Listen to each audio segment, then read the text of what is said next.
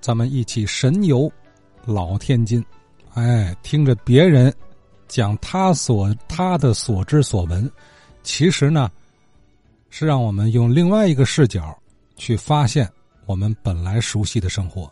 你看似熟悉啊，哎，也有你不知道的事儿。比方说吧，这个南门外大街，天津人没人没人不认识哈。现如今那是啊，双向八车道，这好宽的马路啊！呃，但是您还记得改造之前这里的样子吗？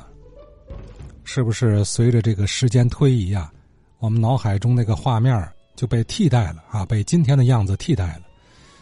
呃，前些日子我看老照片，看这个南门外大街的老照片，哎呀，我就发现，这个这个。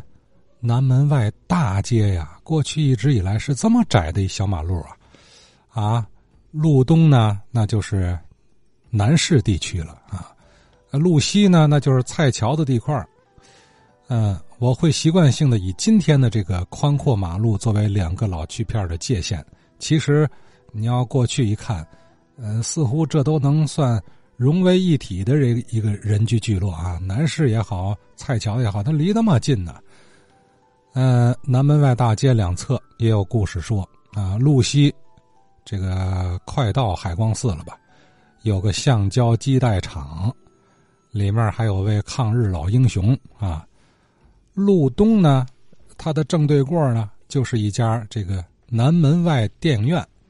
这家影院严格说不算太老啊，可这建筑是老的，据说啊是占用了曾经的福音堂。咱不知道这福音堂算哪单位的啊？什么时候改成影院呢？王家文先生有些了解，咱听听。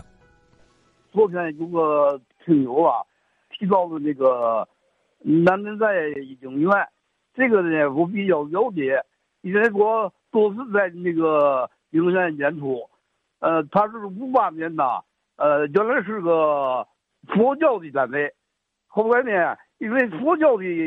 仪式用不上它了，呃，因为他就人家这个平安日啊，都上那个教堂那儿，就不上他那儿去，呃，所以呢，他就用不上了，准备啊改成那个房管局。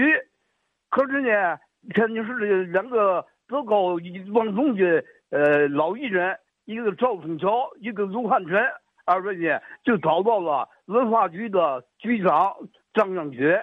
张局长呢，跟着下来还实际上了解了一下，最后决定啊，把它改成影剧院，叫娱乐影院，就叫娱乐是吧？啊，娱乐娱乐影院啊，娱乐影院。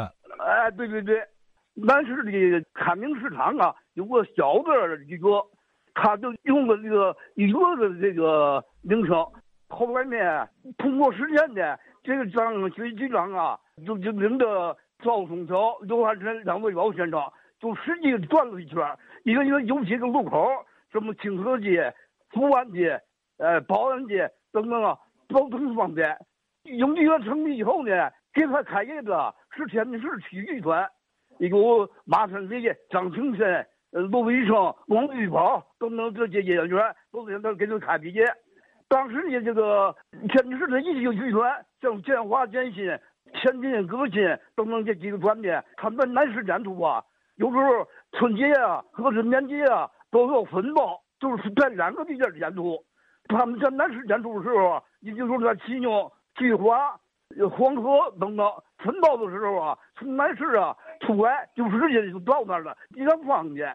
就改成了嘛呢？呃，演戏很少演电影，业务挺好。哎，就变成了一个这些剧团的专用剧场。